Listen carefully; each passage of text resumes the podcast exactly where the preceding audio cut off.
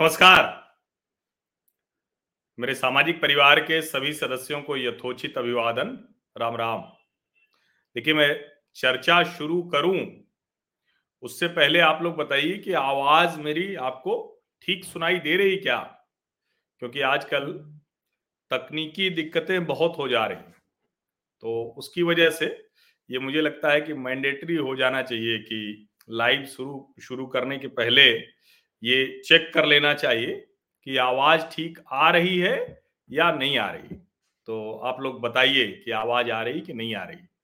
चलिए कई लोगों ने एक साथ संदेश कर दिया है तो इसका मतलब आवाज़ दुरुस्त है। ये मुझे भी आज तक नहीं पता चला कि उसी नेटवर्क पर उसी तरह से लाइव करते हुए कैसे पहले आवाज़ गड़बड़ हो जाती है और फिर कैसे बाद में दोबारा करने पर आवाज़ ठीक हो जाती है। ये आ, कहें कि एक जो अब तो राहुल बजाज जी नहीं रहे और उनका बजाज स्कूटर भी उस तरह का नहीं रहा। नहीं तो वही था कि झुका के और फिर किक मारो तो स्टार्ट हो जाता है।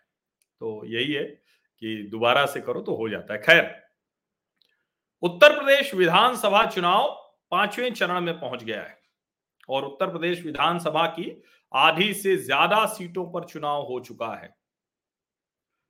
इसके साथ ही जो पार्टी सत्ता में जाना चाहती है उसने अपना अब तक का गुणागणित लगाया है कि भाई आधे से ज़्यादा हो चुका, चार चरण के चुनाव हो चुके, तीन चरण का चुनाव सिर्फ़ बचा हुआ है। तो अब इसमें दम लगाते हैं और कहीं रेस में पीछे न छूट जाए। जो भारतीय जनता पार्टी अभी तक चार चरणों में आगे जाती हुई दिख रही तो समाजवादी पार्टी कोशिश कर रही कि किसी तरह उनके नज़दीक पहुँचे, उनको पीछे छोड़ दें। क्योंकि पांचवा, छठवां चरण वैसे भी भारतीय जनता पार्टी के लिए सबसे अच्छा माना जा रहा है। अब अयोध्या, प्रयागराज, चित्रकूट, इसको कहना थोड़ी ना होता है कि ये भारतीय जनता पार्टी के लिए बेहतर एक दिखने वाला चैनल होता है। अब ज़ाहिर है, जब ये सब मैं चर्चा कर रहा हूँ तो फिर ये मैंने क्यों लिखा है कि चौथे चरण के बाद पड़ा राहुल गांधी का चरण उत्तर प्रदेश में किसे सत्ता दिलाएगा? इसके पीछे बड़ी विशेष वजह है। दरअसल कुछ बड़े सवाल खड़े हो गए हैं, महत्वपूर्ण प्रश्न।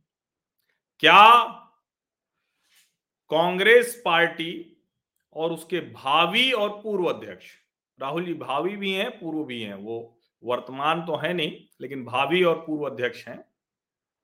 क्या कांग्रेस पार्टी के भावी और पूर्व अध्यक्ष ये मानते हैं कि उनके रहने न रहने से उत्तर प्रदेश में पार्टी के किसी भी तरह के जो अच्छे बुरे की गुंजाइश है, संभावना, आशंका है, उस पर कोई फ़र्क नहीं पड़ता। क्या वो मानते हैं कि प्रियंका जी जो कर पाएँगे, उसके बाद मैं क्या कर पाऊँगा? अब ये अगर वो मानते हैं और कांग्रेस पार्टी मानती है तो ध्यान करना चाहिए कि प्रियंका जी ही तो थी, अमेठी का जिम्मा उन्हीं का तो था। और राहुल जी बेचारे वायनाड के सांसद रह गए। सोचिए जरा, क्या कांग्रेस पार्टी को चौथे चरण तक अपना कोई भविष्य नज़र ही नहीं आ रहा था? या फिर उससे भी महत्वपूर्ण सवाल होता है, जिसको लेकर भारतीय जनता पार्टी के लोग बड़े उत्साह में आ जाते हैं, व्हाट्सएप चलने लगते हैं, मीम बनने लगते हैं कि राहुल जी आ गए भारतीय जनता पार्टी के स्टार प्रचारकों की सूची पूरी हो गई। क्या ऐसा है क्या?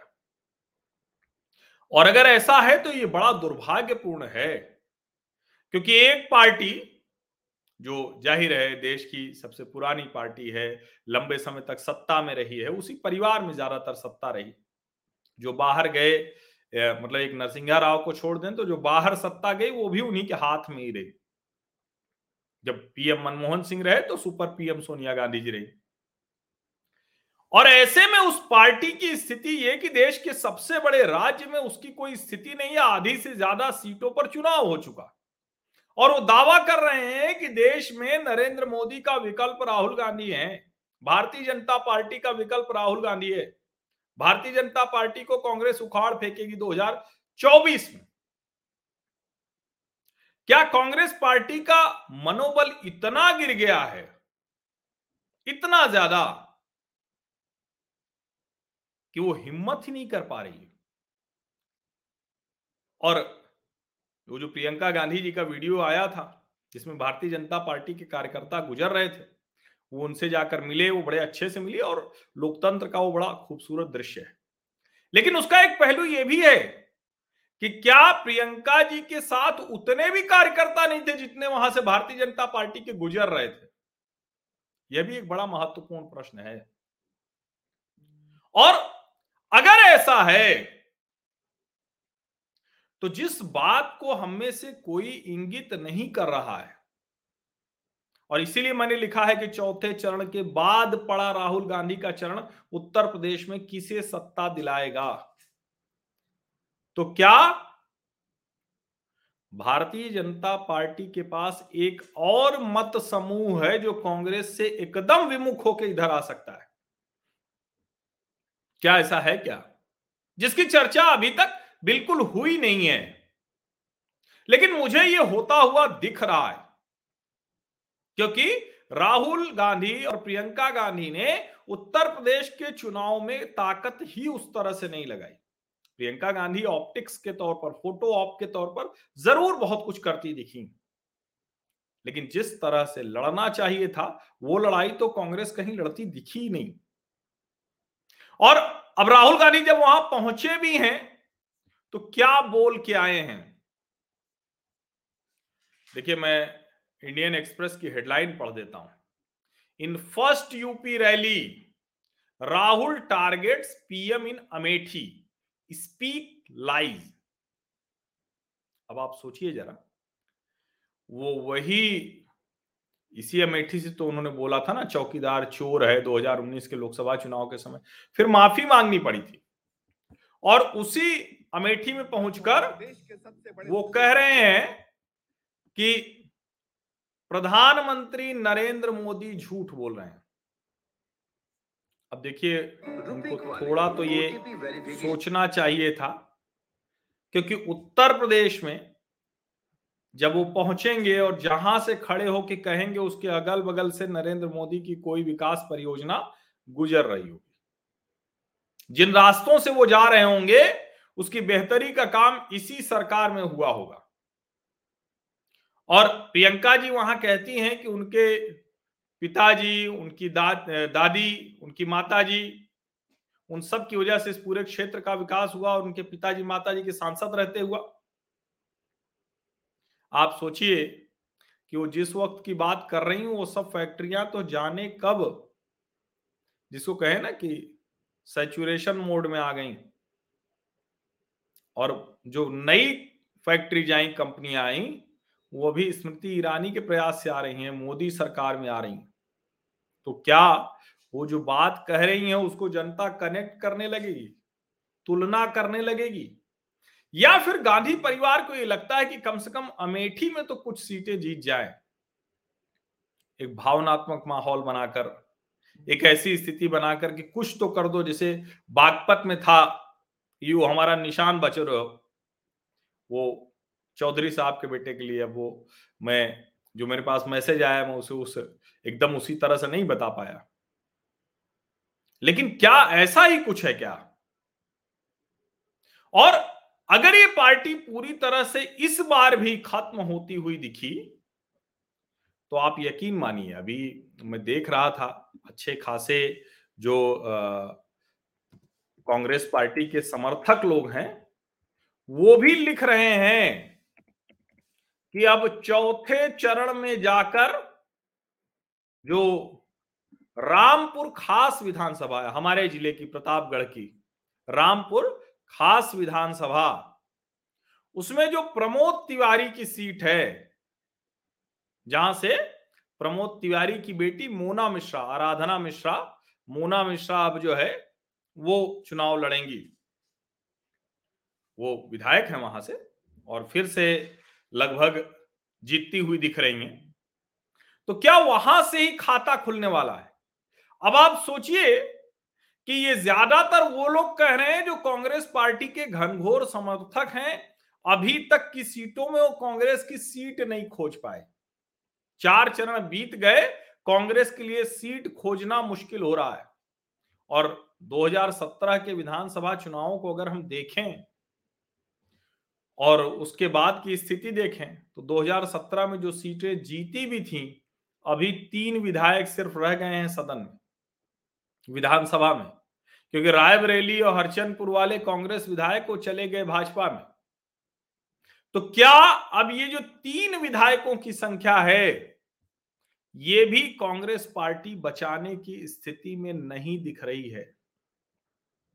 हो सकता है आप लोगों में से कुछ लोगों को लगे कि फिर इतनी चर्चा, इतनी चिंता, इतनी बातचीत क्यों होनी चाहिए? लेकिन अगर देश की जो सबसे बड़ी पार्टी है, और सबसे बड़ी पार्टी के अलावा एक विपक्ष है वो, वरना राज्यों में भले विपक्ष हो टुकड़ों टुकड़ों में विपक्ष हो, सबकी इतनी महत्वाकांक्षा है कि एक नेता दूसरे को बर्दाश्त नहीं करता है।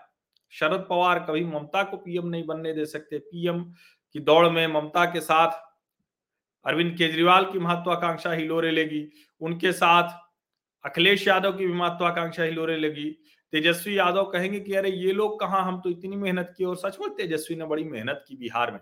नीतीश जी ऐसे ही करते रहे तो मेरा मानना है कि अगली बार तेजस्वी यादव मुख्यमंत्री बन जाएँगे। तेजस्वी की ज़मीन तैयार हो गई मुख्यमंत्री बन जाएगा, आप निश्चिंत रहिए। अगर जो नीतीश कुमार जो कर रहे हैं तो उसमें यही हो जाएगा। और सिर्फ़ इन्हीं राज्यों को क्यों? देश के हर राज्य में दो बार, तीन बार चुनाव जीत गया। वो प्रधानमंत्री पद की दौड़ में है। लेकिन क्या कोई विपक्ष रह जाएगा पूरे देश में? क्योंकि मुख्य विपक्षी पार्टी तो पूरी तरह से खत्म हो गई है। और खत्म ऐसी हुई है कि उसके पूर्व और भावी अध्यक्ष राहुल गांधी को चार चरण तक उत्तर प्रदेश में चुनाव प्रचार करने की आवश्यकता ही नहीं होती है। यानी उनको डर लगता है, उनको आशंका है कि हमारे कहे का कोई प्रभाव नहीं है, या उनको लगता है कि हम जाते हैं, कुछ बोलते हैं तो उसका लाभ भाजपा ही ले लेती है। अब जैसे यही कि नरेंद्र मोदी झूठ बोलता है, ये पूरा यूपी जानता है। गलत बात कह रहे हैं। यूपी जानता है कि नरेंद्र मोदी जब यूपी का सांसद बन गया तो उत्तर प्रदेश की तकदीर कैसे बदल गई, तस्वीर कैसे बदल गई? जनता जानती है कि जब नरेंद्र मोदी देश का प्रधानमंत्री बन गया और भारतीय जनता पार्टी की सरकार उत्तर प्रदेश में आई तो कैसे प्रयागराज का कुंभ हुआ, पूरा शहर बदल गया? कैसे काशी विश्वनाथ धाम बना, बदल गया? कैसे अयोध्या की, जो कहें कि पूरी तस्वीर है, वो बदलती दिख रही है? कैसे गोरखपुर बदल गया? कैसे पूर्वांचल एक्सप्रेस वे तैयार हुआ? कैसे? चीनी मिलें काम करने लगी। अब ये सब रोज़गार से जुड़ा नहीं है, ये सब विकास से जुड़ा नहीं है। ये कौन समझा पाएगा इस तरह से? ये समझिए इसको। और इसीलिए मुझे लगता है कि जब चार चरणों के बाद राहुल गांधी पहुँचे भी और उन्होंने सीधे नरेंद्र मोदी को झूठा बोल दिया तो कम से कम उत्तर प्रदेश के लोग ये तो नहीं मानने वाले हैं कि नरेंद्र मोदी झूठ बोलते क्योंकि ये तो मैंने बड़ी परियोजनाएँ गिनाई जिसके घर में सिलेंडर गया, जिसको शौचालय मिला, जिसको आवास मिला, जिसके खाते में पैसे आए, जिसको राशन मिला। उनको ये राहुल गांधी की ये बात कि नरेंद्र मोदी झूठ बोलता है, किस तरह से लग रही होगी? और इसीलिए मैंने ये लिखा कि चौथे चरण के बाद पड़ा राहुल गांधी का ये चरण, उत्तर प्रदेश में किसे सत्ता दिलाएगा, किसके चरण? शीर्ष कुर्सी तक ले जाएगा। आप सभी का बहुत बहुत धन्यवाद। कल चुनाव है, मतदान ज़रूर करें। अपनी सीट पर गुंडा, बदमाश, अपराधी, इस तरह के लोगों को कतई वोट न करें, किसी भी पार्टी से हो। चाहे जिस पार्टी ने टिकट दिया अपनी जाति का हो तो भी न करें। अपने धर्म का हो तो भी न करें। वरना अगर ये करेंगे तो फिर बाद में कहिएगा मत भी कानून व्यवस्था और अपराध, सुरक्षा, ये सब भी कोई मुद्दा है। तो जमकर मतदान कीजिए और कल मतदान है तो निश्चित तौर पर बातचीत करूँगा, लेकिन कम समय होगा। लेकिन उसके बाद, मतदान के बाद पाँचवें चरण का सीटों का अनुमान भी दूँगा। बहुत से लोग कह रहे हैं कि आपके अनुमान से मैं सहमत नहीं हूँ असहमत हूँ नंबर आप गलत दे रहे हैं आप सही दे रहे हैं आपका सटीक है आपका बिल्कुल खराब है ये सब कह रहे हैं लोग। लेकिन यही तो लोकतंत्र है यही लोकतंत्र की खूबसूरती है। और मैं क्यों ज्योतिषी थोड़ी ना हूँ?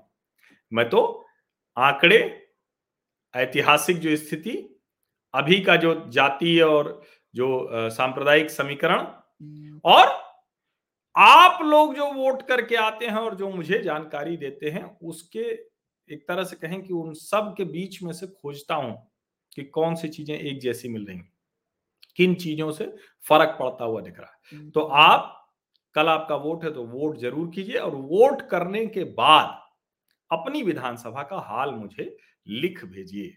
उससे मुझे आसानी होती है समझने में। हालाँकि जो ये पांचवा चरण है इसकी विधानसभाओं के, ज़्यादातर विधानसभाओं के बारे में मैं वैसे भी बात कर सकता हूँ, क्योंकि ये विधानसभाएँ तो वो है, जिसमें एक तरह से कहें कि मेरा गाँव है, मेरा अपना शहर है, मेरे आसपास के लोग हैं तो उसको समझने के लिए मुझे बहुत मशक्कत नहीं करनी है, लेकिन फिर भी जब सीटों की बात आएगी, तब तो बहुत विस्तार से उसके आंकड़े देखने पड़ेंगे, ऐतिहासिक स्थिति देखनी पड़ेगी, जाति स्थिति देखनी पड़ेगी, प्रत्याशी देखना पड़ेगा वोट पैटर्न देखना पड़ेगा और उसमें सबसे महत्वपूर्ण कि लोगों का मन कैसे बदला। ज़रूरी नहीं कि बदला हो सकता पक्का हो गया हो और तो पक्का हुआ और बदला बना ये कैसे हुआ, ये देखें बहुत बहुत धन्यवाद। भेजिएगा ज़रूर अपनी विधानसभा से, वोट करके।